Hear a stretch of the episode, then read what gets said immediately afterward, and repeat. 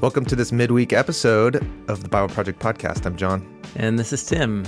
Today we get to talk with Haley Goranson Jacob. We um, have been doing some of these recently where we'll reach out to a scholar whose book I discovered while John and I are working on a video idea or theme video or topic. So um, I actually found uh, Haley's work, which is a book called Conformed to the Image of His Son, Reconsidering Paul's Theology of Glory in Romans. Uh, mm. So essentially, it's a s- souped-up word and theme study on the word glory mm. in Paul's letters and then specifically to the Romans. We've talked about glory before. We have. In the, the, it's one of those words that we don't use in normal everyday English. Yeah, it's a it's a common biblical word, often to describe God's glory, which um, is often associated with either how God glows like a light bulb, like the sun, or radiance, but also God's status or importance. So we've talked about this in the podcast. There's actually a lot of really important, well-known statements in Paul's letter to the Romans that have the word glory. All have sinned and fallen short of the glory, the glory of God. Yeah. So uh, what Haley did, this book is a, a revision of her, actually her PhD thesis done at the University of Saint Andrews. What she does is she does a study of the word glory in Paul's letters, then in Second Temple Jewish literature, and then she lands back at the letter to the Romans and provides some just unique insights mm-hmm. that gave me, it was just like you can read the same text for twenty years and then all of a sudden ask a new question and boom, things unfold in ways you've never seen them before. So I learned so much from her book that I said that we should reach out and talk to her. We're really thankful for Haley spending some time with us. Yeah. So let's get into it. Let's do it.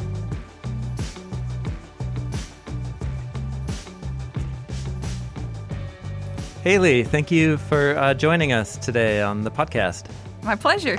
We are excited to uh, hear you talk uh, more about uh, some of the ideas that I got to read about in your book and then got excited about it. John and I have talked about it. John and I have had an ongoing conversation about the theme of glory and the image of God and the human calling.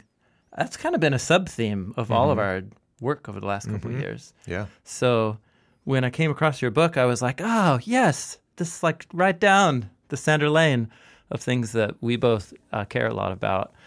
But first, uh, tell us a little bit about yourself, uh, maybe where you're from, Haley, and how, how you ended up in biblical studies and what you're doing right now. Okay. Yeah, great.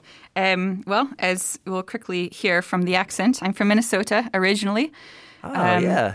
What part of the state? Well, the southeast corner in a, uh-huh. a tiny rural town called Mazeppa. It's about six hundred uh-huh. people. So moved my way from there, um, was eventually at Crown College in Minnesota, and so did biblical mm. studies there. Yeah, I've just kind of made my way from there to various places throughout the United yeah. States, doing different adventures. Uh, seminary in Massachusetts at Gordon-Conwell, mm. Um, mm. pastored mm-hmm. a church for a couple years in Cook City, mm. Montana, mm. and then, yeah, some time in Scotland doing PhD work, and now here at Whitworth University in Spokane. Tell us about Your how you got hooked on biblical studies. I'm always interested to hear that story. Well, I became a Christian when I was twelve, and from that point on, I just had this overwhelming desire to read the Bible, and was just hmm. it, it was an insatiable desire. And so when I went to college, I wanted to go to be able to take just a year of Bible classes. And then my goal was to go on to pre-med and eventually um, to be a pediatric oncologist. So what I'm doing now is quite different. And that's really thanks in part to the Bible classes that I took at Crown College in Minnesota. Um, I took a, a Galatians class. So it, we got to, you know, the, the part where Paul's talking about Abraham and the coming of the law four hundred years, thirty years later, and it became, the Bible just kind of became alive to me. It was like this new thing where the Old Testament and the New Testament blended to make this beautiful narrative that I'd really never seen before. And I was really just hooked from that point on. So I changed my major, stuck around, and here I am. So it sounds like uh, it was Paul's letters that first got you excited about the scope of the overall biblical story? That's what you're saying? Yeah, it was very much Paul's letters. Ah, yep. Yeah. Now, I found out a bit about you through your book, which is about Paul's letter to the Romans. Mm-hmm. So was it just your education, graduate school was kind of focused whole Bible, but through the Pauline letters? Was that the story? Yep, basically. Yeah, I just have continued to focus on Paul. And as I've continued to focus on Paul, and I think as shifts have happened in scholarship, my professors throughout the different years have been attuned to that and have been emphasizing more and more the Old Testament echoes, intertextuality issues, and have helped to concrete, to make concrete this larger biblical narrative. And so I got more and more excited about seeing these Old Testament echoes in the New Testament. Yeah. And then eventually even the creation narrative in Paul's letters and on a textual level. But then it was also, okay, what does this actually mean then for hmm. Christianity? What does it mean for when we talk about what the gospel is or what salvation is? How does the creation narrative fit into that? Huh. Um, so those types of questions have kind of been um, trained in me. Uh, I've been trained to, th- to ask those types of questions now. Yeah. Uh, awesome. So, uh, yeah, that's a perfect, yeah, kind of lead into uh, your book, which I came across, Conformed to the Image of His Son, Reconsidering Paul's Theology of Glory in Romans. This is the end result of your graduate work, of your doctoral thesis. Is that right? That's right. Yep. Yep. All right. So every book kind of generates out of some questions that usually go pretty deep or a, a history. So what led you to this topic and why did you dedicate so much time to it? What motivated you? Yeah, I, I don't know. And it, at the same time... They were very muddled years that, or, or months, those first months of the PhD. I was in Saint Andrews, Scotland, and so how it works for the PhD programs there is you submit a large proposal, and then if there's a supervisor there who wants to work with you with that proposal, then you're accepted. Mm. And mm. the idea is that proposal then gets whittled down into something that's actually doable. So my proposal was to carry on this discovery of thinking through creation echoes and Paul. And so I think I actually proposed something like looking at all the Genesis one through three echoes in Paul's letters, as if that would take, you know, three to four years. That would that's that's a lifetime of work. But um, thankfully, in the process, my supervisor there was Tom Wright, and he was just excellent at helping me kind of sift through what are the, the more critical things that I wanted to look at, where are the questions mm. that were grounding everything. And so I just kept going back and forth, submitting new outline after new outline, slowly, very, very slowly whittling it down to more and more specific details mm. until kind of one day Romans eight twenty-nine just landed in my lap as yeah. here's kind of the heart and soul of what at least many in the Protestant evangelical world here in the United States think of as the kind of goal of salvation. Mm. And part of my, my goal with PhD work was to write something that mm. is going to have an impact on the church. I, I yeah. didn't want to write something that was just going to mm. sit on a, a bookshelf for five nerdy scholars to read here and there, but actually something that is beneficial for the church mm. at large. And so Romans eight twenty-nine kind of fell, and it had everything I was wanting to think about. Um, and so I just picked it up and ran with it. Yeah. When I was in high school, I was asked to talk about my favorite chapter in the Bible, and I didn't have one. So I asked my mom, well, what's your favorite chapter in the Bible? She said, Romans eight. And then that became my favorite chapter of the Bible. And uh, it is a beautiful chapter uh. and means a lot to a lot of people. Mm. But when we get to this idea of glory, uh, it's such a Bible word yeah. that doesn't mean anything to me. Yeah. That mm. I think I would just skip over it. I think yeah. I would just, it would just fuzz out in my mind. Yeah. Yeah, let me just read. I'm just going to read the section of verses that you spent a lot of time working on. uh, and then I, at first, you had a helpful way of introducing the reader to different traditions of interpretation of mm. this passage that re- was really helpful for me. Good, actually. Yeah. So I'd like you to, if you could kind of summarize and explore those for sure. our audience. But uh, I'll just read. This is Romans eight twenty-eight through thirty. Paul says, and we know, I'm reading from the English Standard Version. And we know that for those who love God, all things work together for good, for those who are called according to his purpose. For those whom he foreknew, he also predestined to be conformed to the image of his Son, in order that he, that is the Son, might be the firstborn among many brothers. And those whom he predestined, he also called. And those whom he called, he also justified, or declared righteous. And those whom he justified, he also glorified. So this is a famous text to talk about a lot of things. All the power words of Pauline theology and of controversy about Paul's theology.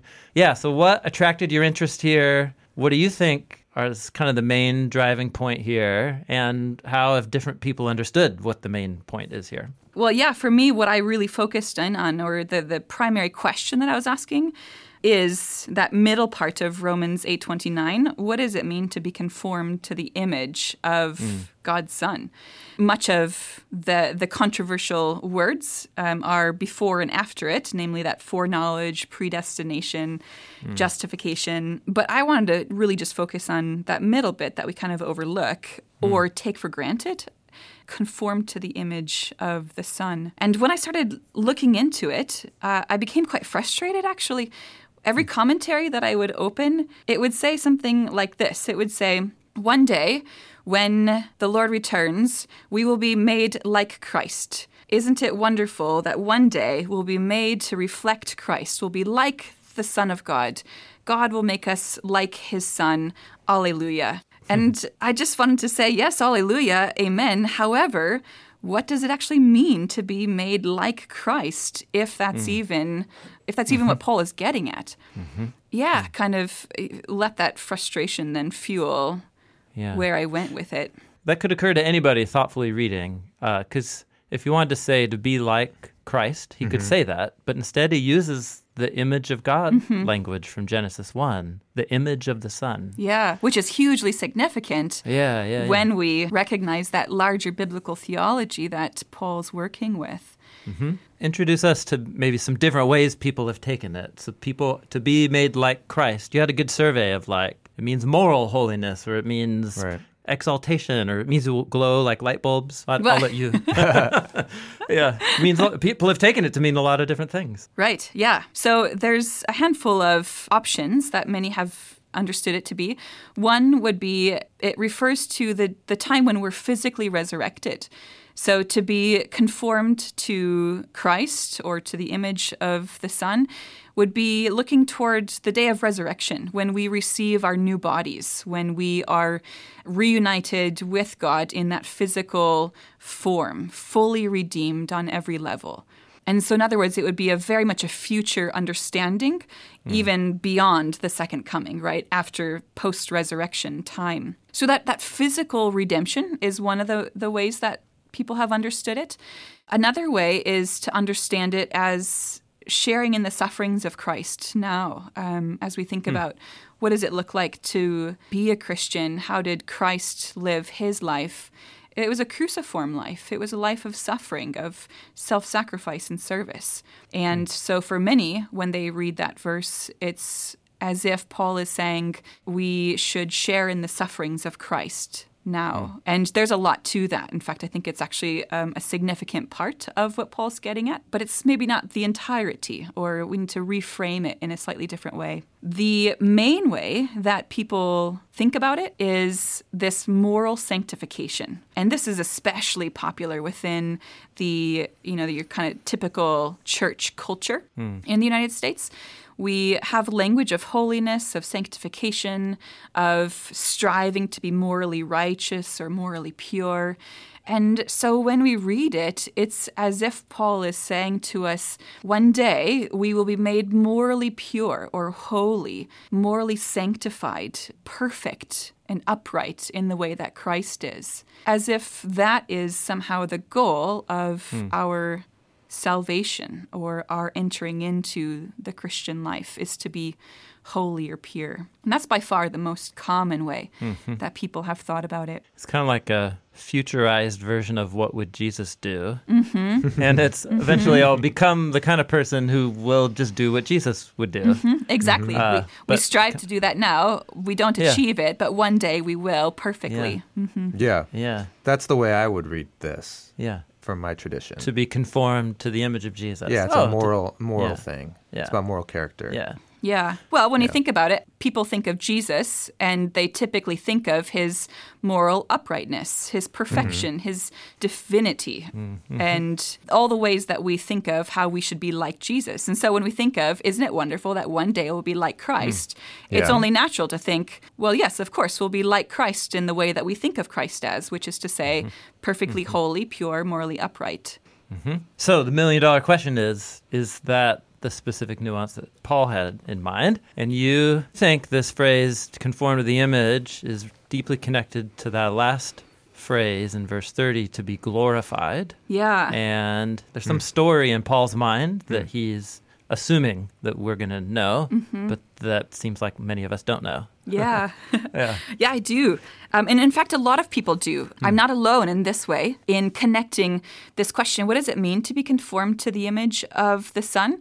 Many people will connect it to being glorified. That's at the end of eight thirty. The issue with that is what we then think of glory as. Yeah. yeah. So you, you just trade one question for another, really. Yeah. yeah. It's like explaining one unclear thing by saying another unclear thing. Yeah, totally. Perhaps yeah. even a more unclear thing. Yeah. Exactly. I think the word glory is just meaningless to me.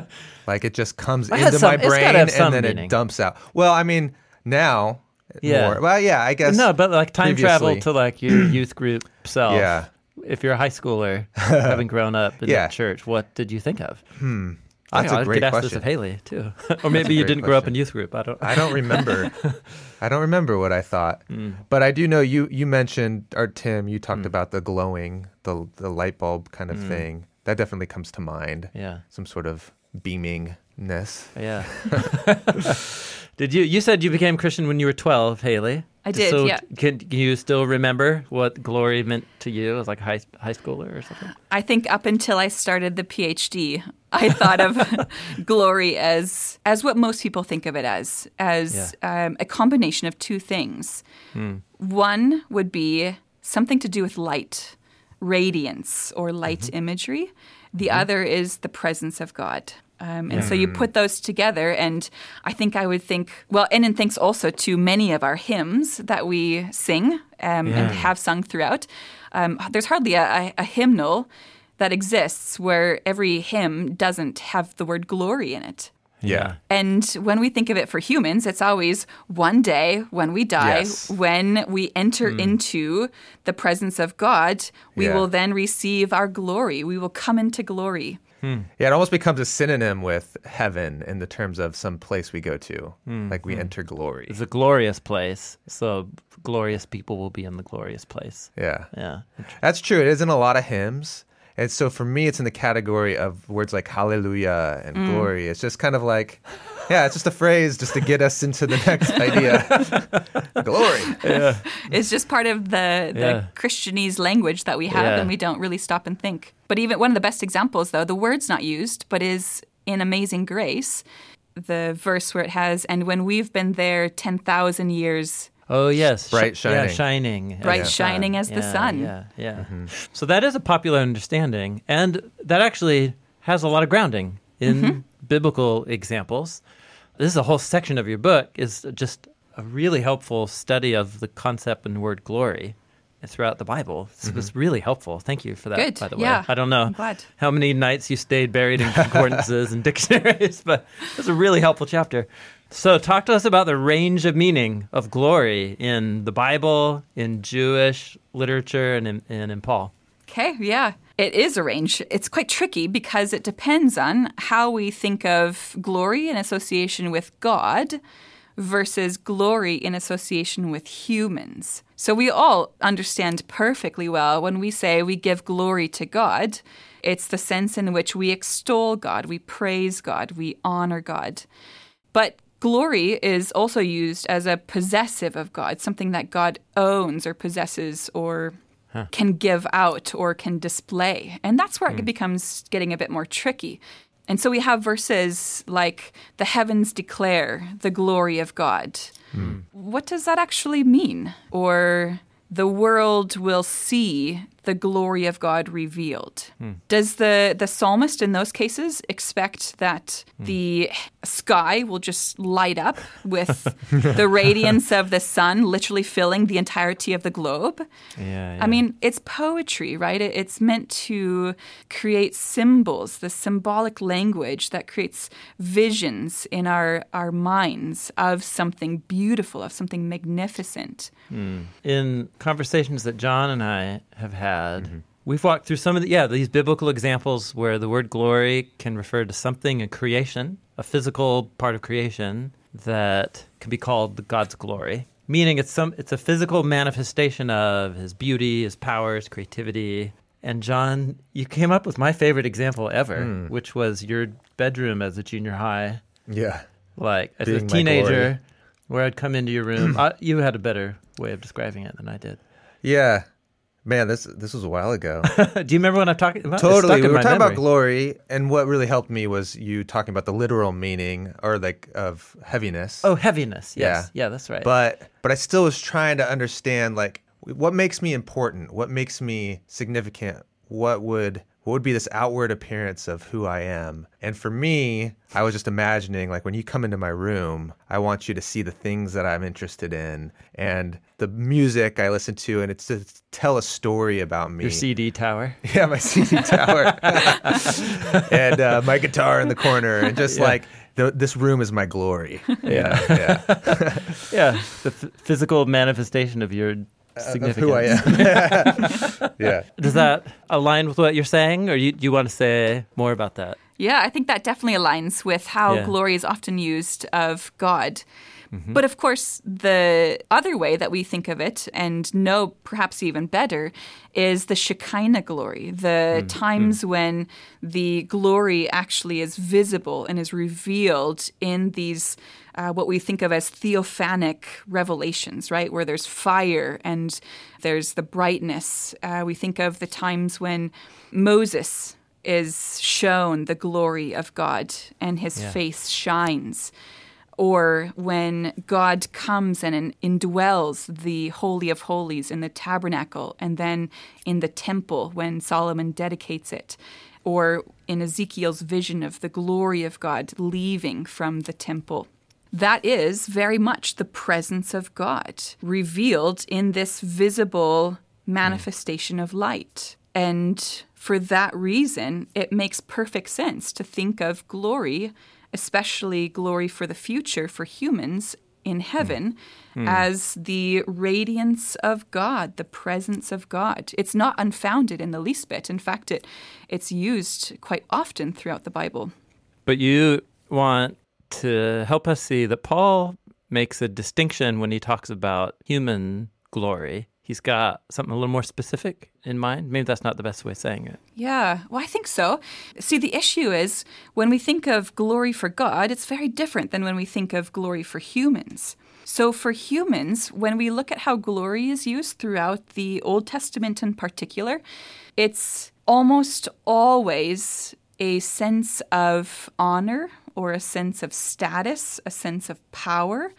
Not a single time in the Old Testament is a human said to have glory or to be glorified such that they're made to shine, huh. with the one exception of Moses in Moses' yeah. face oh, in Exodus yeah. thirty-four. But if that's going to be our example of what we can expect someday in heaven, then it's just our faces that should be shining, not our whole bodies. Yeah, that's right. Yeah. And if I remember correctly, the word glory is never isn't used to describe Moses in that story. It's another verb. It's like the verb to... It's the verb for horns, to horn, or spikes, or shining. It's a strange verb, if I yeah. remember. Well, yeah. and I'm I'm specifically using the, the Greek text primarily. So oh, I think for the Greek, it oh, is more that he is glorified. Oh, that's, yeah, oh, that's, that's good yeah. to know. Okay, mm-hmm. good to know. Yeah, yeah, great. So that's the only time that a human is said to shine. Mm-hmm. Well, humans don't shine a lot. They don't. They don't. there's slight bioluminescence. Yes. Yeah. We talked about this recently. Yes. Yeah. Yes. Uh, we do. We glow. We yeah. just, we can't see it. It's with not our visible eyes. To our eyeballs. Yeah.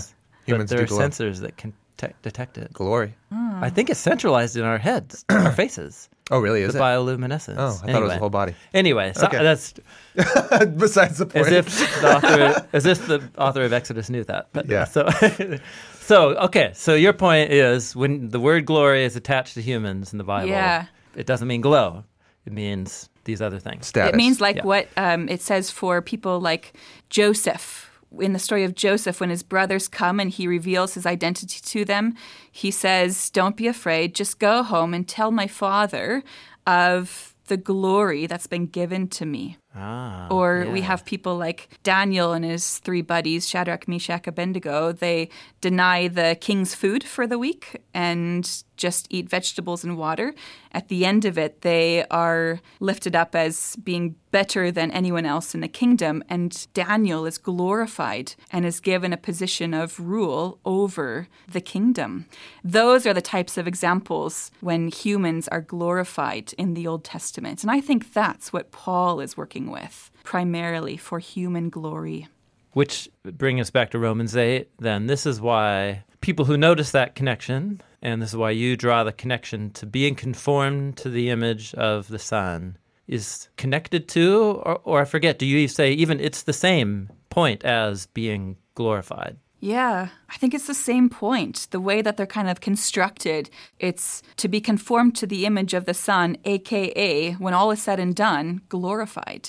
Hmm. So different mm-hmm. language for the same event. Yes. You brought up, Tim, the image language is mm-hmm. connected to... Mm-hmm. Genesis one, and that is connected to status and rule, yeah, right? Yeah. Which I wouldn't have picked up if it hadn't been for this project and, and talking. Because from, like you said, Haley, like from, from a typical Christian, American Christian perspective generally, the narrative is you've been blowing it, get saved, and now you can live a morally upright life. And then one day, fully Mm. realize that, mm. which isn't untrue, but if that's the only story, then you read something like this and you think, oh, okay, this is about being morally upright.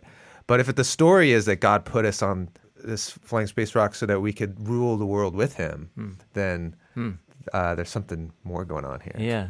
Yes, so if being conformed to the, to the image and being glorified are the same in Paul's mind, he's got some story some deeper, yeah, connected storyline that you think is actually underlying the whole of like Romans one through eight. Mm. He's working from a deep kind of below the surface story. So talk to us about that. Yeah, I do. I do think that there's something deeper there. It ultimately comes down to how Paul thinks about what does it mean to be a human? Hmm. And how does he think of Jesus as the new human, the, the new Adam, when he rises from the dead, launching this new creation, this new humanity? He's going back to a new version on some level of Genesis one, and what does it look like to be made in the image of God? Hmm. When we think of Genesis one, of course, we have the creation of humanity in the image of God. And of course, we've wrestled with that for two thousand years. What does the Imago Dei refer to? And of course, it can be many things. At the same time, the text does give us a pretty good hint as to what the writer was getting at. And that's in the, the language that follows, which is be fruitful and multiply, fill the earth, and have dominion. Rule over the fish in the sea, the birds in the air, the things that creep on the ground. In other words, God's coming, creating humanity and saying, I'm giving you a job to do. In fact, you're created to fulfill this vocation. Here's what you're meant to do. You're meant to rule over creation. You're meant to represent me, the Creator God, to the creation. You're meant to be my hands and feet and to rule with justice and equity and love and all the things that we're eventually going to see in the narrative Christ doing. But of course, humans have failed at that vocation, which is exactly what Paul gets at in Romans one. And I think where he launches the narrative of what God has done in and through Christ. He begins with, here's what humans were meant to do, but they instead exchanged the glory of God. This is Romans one twenty-three. They exchanged the glory of God for the images that represent human beings, animals, birds, fish, reptiles. And that then has launched them into this world of sin and death and injustice and chaos and brokenness until the Redeemer comes mm. and shows us, reveals us, what does it look like to be a true human.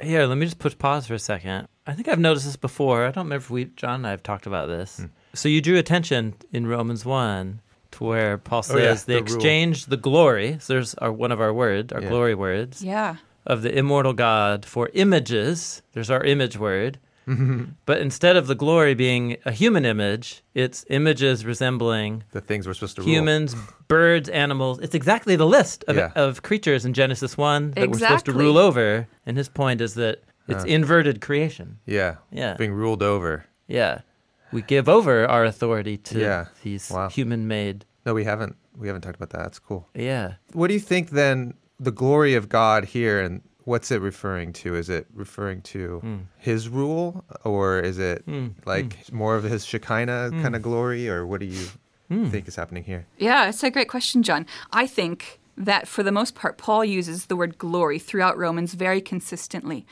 and he uses it almost entirely as the sense of honor or rule. So in the question of Romans one twenty-three, the glory of God that they exchange, I think it's that sense of rule, of yeah. having that dominion or rulership over creation that God has given to them, right? Yeah. So it's not a glory that's intrinsic to us as humans. Mm, yeah. It's the glory of God, the rule of God, the kingship uh, of God yeah. that God has gifted to humans to live into. Yeah. And so, yeah, yes. It's interesting. I would always read this verse as just like, giving God. You're praising the wrong thing. Ah, yes. Which it, it means that at some level. Yeah. But man, how much more tragic is it yes, yes. that it's like God handed you his rule, his ability to yes. rule with him, and then we exchange that for like, eh, nah, yeah, that's, that's right. Not, that doesn't sound great. Let's, yeah. let the, let's let the creepers rule over us. Yeah, yeah. If you think about it. The glory as like God's moral perfection or light, it may, doesn't make any sense here. Mm. How do you exchange that? It's not mine yeah. to exchange. Oh, interesting. Right. Oh, like yeah. I, I can't exchange can't God's exchange glory oh. for animals. Like that's yeah. something yeah. God would have to do. That's funny. I just kind of always change that verb in my mind to something yeah. more like ignored or... Mm. Yeah. But you're right, yeah. because you can't. I can only exchange something that I possess. Yeah. Yeah. And I possess glory of God only if it's been given to me as a yeah. gift. Namely. Yeah, his rule. Yeah, that's that's more actually clear to me wow. than it ever has been before. One of the words to use maybe is to, they abdicated. Because mm-hmm. when ah, we think yes. of this royal context, they're given a throne, they're given rulership. Mm-hmm. It's external to them. They're brought into this environment, but they can choose to say no thanks. They yeah. can abdicate the throne and elect to have something else instead. So t- talk about... Another important use of the word glory in Romans is Romans three twenty-three, yeah. which I, I actually remember when I was a, a new Christian in my oh, yeah. twenties. Classic. It was on like the list of verses to memorize. It's yeah. kind of like... It's top five. Yeah. One of the sound bites about the human condition. For all have sinned and fallen short of the glory of God, which again... I assumed meant moral. God is glorious in his moral perfection, yeah. and I have not attained to that moral perfection. Mm. What do you think Paul is meaning in line with what we've already talked about? I think he's simply restating what he already said in one twenty-three. Yeah. Now he's yeah. putting the sin language on it. He's calling it what he didn't call it in one twenty-three, which is sin.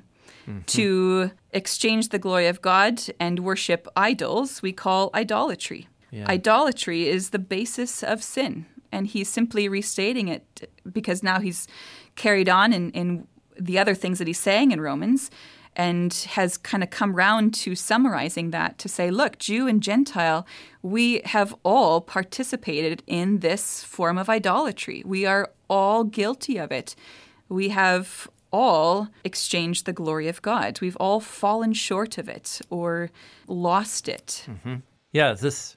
This is a dense Greek phrase, the glory of God, but in both of those passages, what it means is the glory God has given to humans. That's what it means. That's what you're saying. That's what I'm arguing for anyway, yeah. And it's not just you. There's a lot, a lot of people who think yep, it means that. Yep. But. but it's this kind of vocational, functional sense of it, of we were called to a vocation, mm. and we chose to mm. ignore it, or we chose to reject it. And thereby we rejected, what does it mean to be fully human? What does it yeah. mean to be the image bearers of God walking mm. the earth?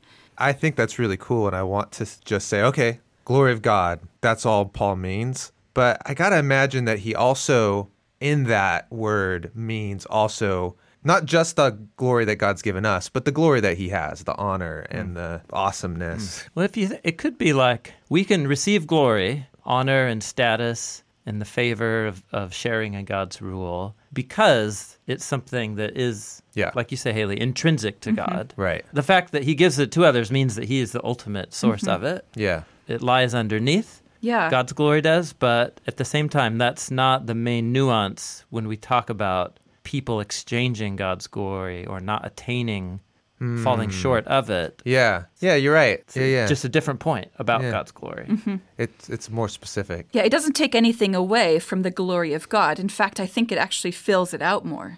If we think of falling short of the glory of God as not attaining to some sort of brilliant light, well, that doesn't make any sense whatsoever. Sure. Um, but if it's also this kind of moral or holy standard that we're somehow trying to achieve, then I think that reduces what the biblical narrative is about. Right. Um, mm-hmm. As if being holy is the end game. Being holy is close to the end game, but we're called to be holy for a particular purpose. Mm-hmm. In other words, what does it look like to be holy? Mm-hmm. To be holy mm-hmm. looks like living yeah. the human life that we've been called to live as mm-hmm. God's representatives on mm-hmm. the earth. Mm-hmm. Yeah. So it's not as if they're two completely separate things. It's just fitting that moral uprightness or holiness within the larger narrative of what the Bible has told us about what it means to be human. Mm-hmm. Yeah. Haley, let me ask you let me ask you the next question that I have. Back to Romans eight then. In Romans eight, we're celebrating, Paul's celebrating the moment when we are going to be conformed to the image of the Son, which leads up to the last statement of being glorified. Sharing in God's glory, being on, of status and honor and rule. Mm-hmm. Um, why does he say conform to the image of the Son as opposed to conform to the image of God? Because he has the image of God phrase in Genesis one, mm-hmm. but he's using the phrase image of the Son. I think this connects to how you understand Psalm eight and how important mm. that is to Paul. So talk a little bit about that, the image of the Son. What what's loaded in there for Paul? Yeah, yeah, great question. It's ridiculously important that it's the Son that we are being conformed to, whose glory or image it is that we are sharing in, because of Psalm eight. But even beyond that, when we get, if we think specifically of Romans five, who Jesus is as the Son of God. He is not only the Son of God, who is the long-awaited Jewish Messiah come to redeem God's covenant people, but he is larger than that. He's more than that. He is the new Adam. He is the representative of the new humanity. That's hugely important for Paul as Paul thinks about what does it mean for us as humans to be justified or saved mm, or mm. to be redeemed as humans. The only model that we have is the person of Jesus Christ, his mm. humanity. And so for Paul to say conform to the image of the Son, I think he's thinking there of not just Jesus as the third person of the Trinity or as the Messiah, but specifically as that Son and Messiah who is also the new Adam, the new human. And that's the case because of mm. how mm. important Psalm eight is to Paul and to the rest of the New Testament writers, really. So Psalm eight is, you know, just a, a psalm that we say often and perhaps don't think a ton about. But in Psalm eight, it's saying essentially, it's a, the psalmist is asking, God, why have you thought of humans? Why do you care so much for us who simply are on the earth and all we do is bad things? Why have you crowned us, us mere humans, mm. with glory and honor? Why have you crowned us with glory and honor? And why have you given us mere humans dominion over the birds in the air, the fish in the sea, and all that creeps on the ground? Lord, our Lord, how majestic is your name. Praise God for what you have given to us mere humans. Mm. And that psalm is essentially a commentary on Genesis one, twenty-six through twenty-eight. Yeah. Instead of the image language being used, it's the crowned with glory language that's being used. And then the same language is there of having the dominion over the fish in the sea, the birds in the air, and everything that creeps on the ground. So Psalm eight is about humanity at large. And what Paul and the writer of Hebrews does is to look at Psalm eight and to say, Jesus Christ is mm. the Son of Man who has been given that dominion, who has been crowned with glory and honor, and now rules over all things. In other words, Jesus Christ is the ideal, perfect human. He's the one that we were all meant to be mm. like, but failed to be like. And so Psalm eight is is in First Corinthians fifteen, where Paul is using the new Adam imagery. He conflates it with Psalm one ten. Lord, our, my Lord, the Lord said to my Lord, um, sit at my right hand until I make your enemies a footstool for your feet. The writer of Hebrews uses it fairly extensively in a passage to say how Jesus is the greatest human to exist. So Psalm eight is hugely important. And with that being in the background, we know then that Paul is equating Jesus as the human, the new Adam, to the Son of Man of Psalm eight, who is the ideal, beautiful picture of what humanity was in Genesis one, twenty-six through twenty-eight. Hmm.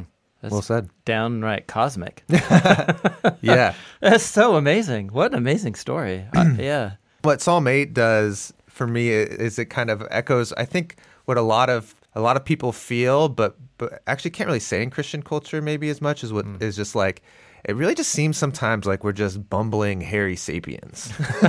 Just like, you know, why is it, are we really, is there something more going on? Yeah. And it's a psalmist going like, yeah, there's mm. a calling that is mm. way more important than you would anticipate for, yeah, how, how kind of ridiculous yeah. we are. Yeah. And thank God for for Jesus, who can yes. show show what that actually looks like. Yeah, Haley, one part that really stuck with me, I found myself pondering, was a, a little section where you explored how Paul talks about followers of Jesus ruling, exercising their glory rule status in the present moment. Mm. He talks about it in Romans eight. It had stuck out to me before, but the way you framed that question, how do mm. we rule the world in the present, according to Romans eight, I really, I love how you how you put it.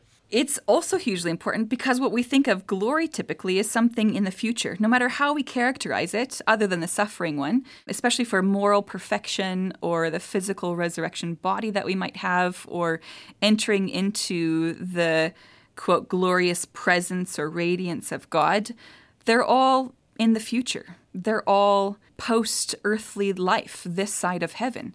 And actually what Paul says in Romans eight thirty is that it's already done. And this is the, the beauty of grammar in a way.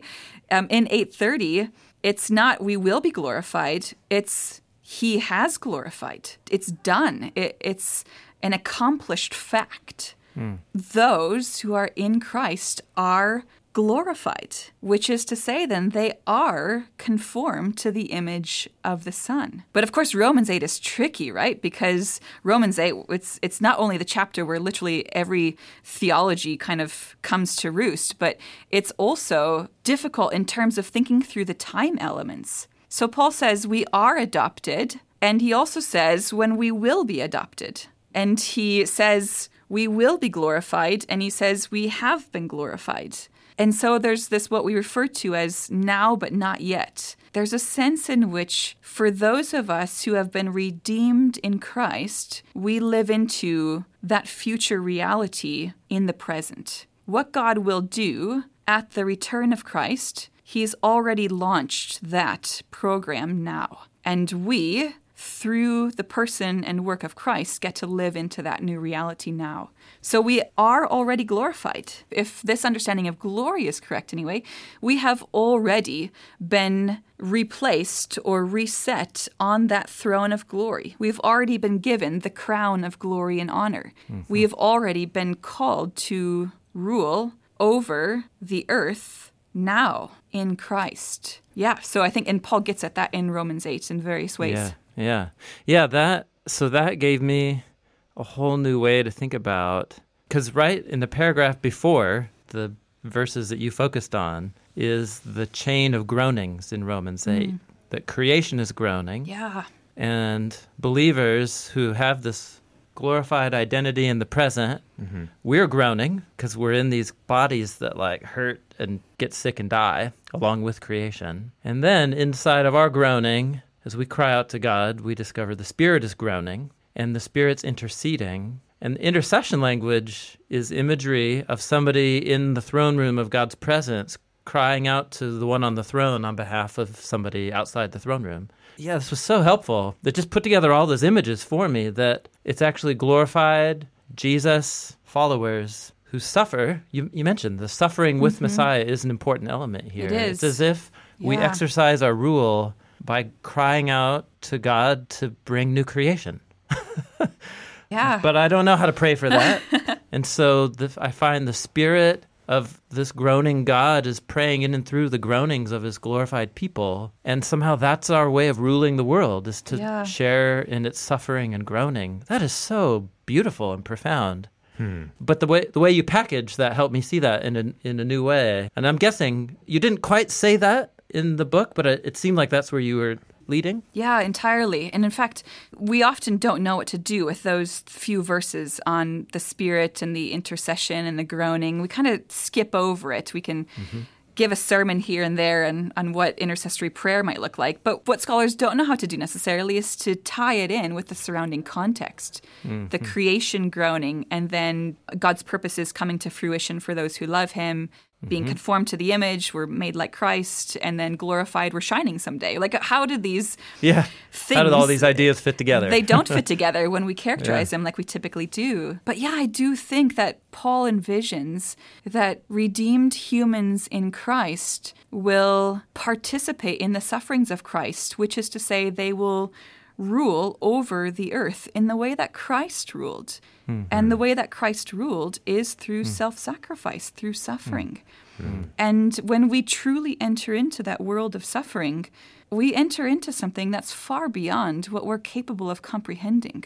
Mm-hmm. Um, you know, we just came mm-hmm. through Easter, um, and we woke mm-hmm. up on Easter morning mm-hmm. to the news of the, the mm-hmm. bombings in Sri Lanka, mm-hmm. uh, where now mm-hmm. three hundred fifty plus persons mm-hmm. are proclaimed dead. How do we wrestle with that? It's evils like that that we wake up to and we think, I don't even know what to pray. And we groan because we don't have the words. But the Spirit does, and the Spirit can intercede on our behalf for us, for these issues of brokenness and chaos and evil and pain and suffering going on in the world. When we even think of like the, the Gospel of John, far beyond Paul here, but the Gospel of John, Jesus is constantly saying, uh, my time for glory has not yet come. The entire second half of the Gospel of John is what we refer to as the Book of Glory. Glory is just literally everywhere. It's like every other verse.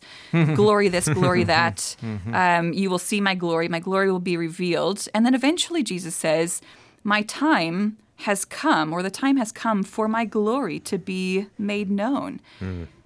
And when is that glory made known in the Gospel of John? It's made known when he is lifted up, when he is on the cross. It's the revelation of God's glory, God's power, God's honor, God's character, God's dominion as King and Creator being revealed through the greatest act of self-sacrifice in suffering. So for Paul, I think, when he thinks of us and what it means to be human and to be redeemed and to be re-glorified, to participate in the glory of the new Adam, he envisions us entering into the sufferings of the world because we enter into the sufferings of Christ, who ruled through suffering, through self-sacrifice. So it's not a sense of domination. It's a sense of dominion via self-sacrifice. And I think that's what Paul's getting at with the groanings, creation's groaning and its brokenness. It's longing for the children of God to be revealed. Because when the children of God are revealed, they're re-glorified. They're fully entered into that glory. They're fully entered into what they were meant to do for creation in the beginning, to help it be and to thrive and to flourish into all that it was meant to be. The Spirit then groans with us and intercedes for us in the brokenness of the world. I think that all makes a whole lot more sense of Romans eight at large and what Paul does elsewhere. Mm, wow. Yes. Thank you. That it's beautiful. Is worth many cups of tea and the long walk. yeah, yeah. Thank you for that. Haley, you mentioned uh, you've had a season in pastoral ministry. As you think about your students, how would you encourage a local church to imagine that calling and vocation in a specific neighborhood? Mm. What would that look like? What was the name of the town you grew up in? I like the name. It's called Mazeppa. Yeah, Mazeppa. Mazeppa. Sounds like an Italian dish. Yeah. Uh, what what comes to your imagination when you think of a group of followers of Jesus in a neighborhood mm. or in a city embodying that glorified, conformed to the Son of God type of ruling? Yeah. I envision them looking around and having eyes to see true brokenness, true pain. Not looking for somebody to evangelize, not looking for somebody who doesn't go to church, but they want to go to church. Those are perfectly good and fine things to look for. But I don't know that that's what it means to rule or to be glorified in this way. I think what it would mean for the church is to look at their neighborhood and to see the suffering, because every neighborhood has some form of suffering, right? Even the um, mm. most privileged of us in the United States have some form of suffering going on. But to look at the neighborhood and to see what forms of suffering there is. Is it poverty? Is it issues of race? Is it health concerns? Is it, you know, you think of Flint, Michigan, a lack of clean drinking water? Is it, there are so many issues that have riddled our broken world, and every single neighborhood has them. And so I think it would be a matter of the church truly assessing mm. those areas of brokenness and pain and suffering and thinking through the ways in which they can bring the love of God into that neighborhood, where they can bring mercy, where they can bring grace, where they can bring some form of redemption. It's not always going to be spiritual redemption.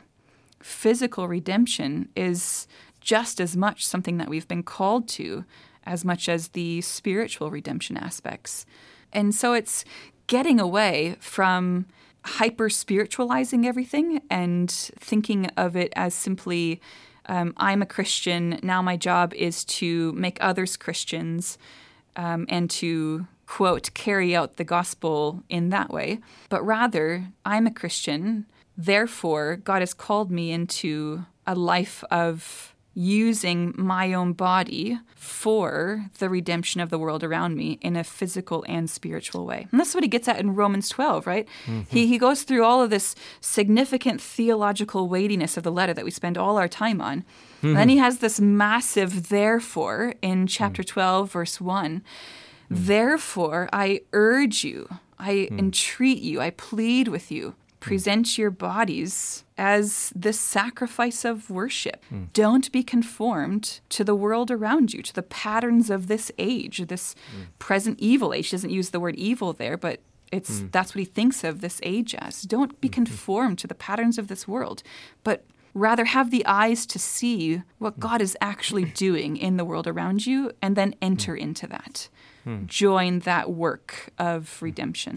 Mm. Yeah. This whole idea seems so connected then to like the Beatitudes of Jesus. Oh yeah, entirely. Mm. Mm. Of being the peacemaker and mm. be- suffer. Yeah, yeah. Those who those hunger.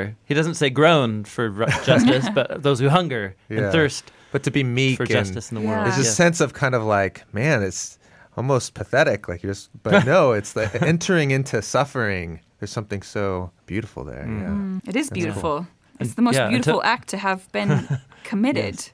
It's not how we uh, think of ruling. Yeah, mm. yeah, that's right. Very atypical. Yeah. But that's hugely important, though, even in thinking through like what Paul's doing in Romans, right? If we think of the first century Christians in Rome, the Roman environment, there is nothing for that culture that says that self-sacrifice or suffering is good. Mm. It is the opposite mm. of a virtue, mm. which is why Christians stood out so much, right?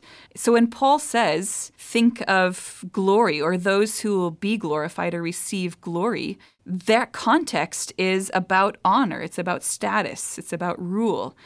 Except what Paul's doing is to say, according to the way that Jesus Christ has ruled, our rule is going to look very different than the world's rule around us. Hmm. We will rule, but it's not going to look like our neighbors think it should look. Yeah. It's going to be the opposite. Yeah. And that's actually going to be what attracts people to Christ. Very yeah. cool. Yeah. Haley, you, uh, you have a wonderful way of wrapping Yeah. Ide- ideas together. Mm-hmm. Oh, it's just very I could help- listen to your accent all day. Thank you for the effort you put into writing this book. I know books like this are a huge amount of work, and there were probably many late nights, and you're wondering, what? Why am I doing this? Many, many times. uh, I hugely benefited from it. I hope that because of this interview, more people will hear about it and learn from you too, but thank you for your hard work. I learned a lot and I was personally inspired, and it's really fun to hear you talk about it in person. Thank you for taking time to talk. We yeah. really enjoyed it. Thanks, Haley. Great to meet you. Yeah, my pleasure. Thanks, guys. All right, Jon, that was an awesome conversation with an amazing woman. Yeah, what a pleasant person. Yeah, yeah she's so and thoughtful. And smart. Yeah, she's super thoughtful. I learned a lot, both from her book, and then it was great to hear her summarize yeah. her ideas in, in ways that were even a little bit different than how she stated them in the book. We're going to continue to do these interviews as we can. If they are helpful for you and you enjoy them, let us know. It's a new thing that we're doing, and we may stop doing. We may. That's right. But we might do some more. I don't know. Yeah. Uh, the Bible Project is a crowdfunded nonprofit in yeah. Portland, Oregon. We believe the Bible's unified story leads to Jesus. And all of this takes place because so many of you have generously supported this project and said, please make resources. Yeah. And we said, yes, we would love to. Yeah. Yeah. And so we're really grateful for you being a part of this with us. Yeah, thanks everybody for listening, and uh, we'll see you in the next episode. We believe the Bible is a unified story that leads to Jesus. We are a crowd-funded project by people like me. Free, find free videos, study notes, and more at the bible project dot com.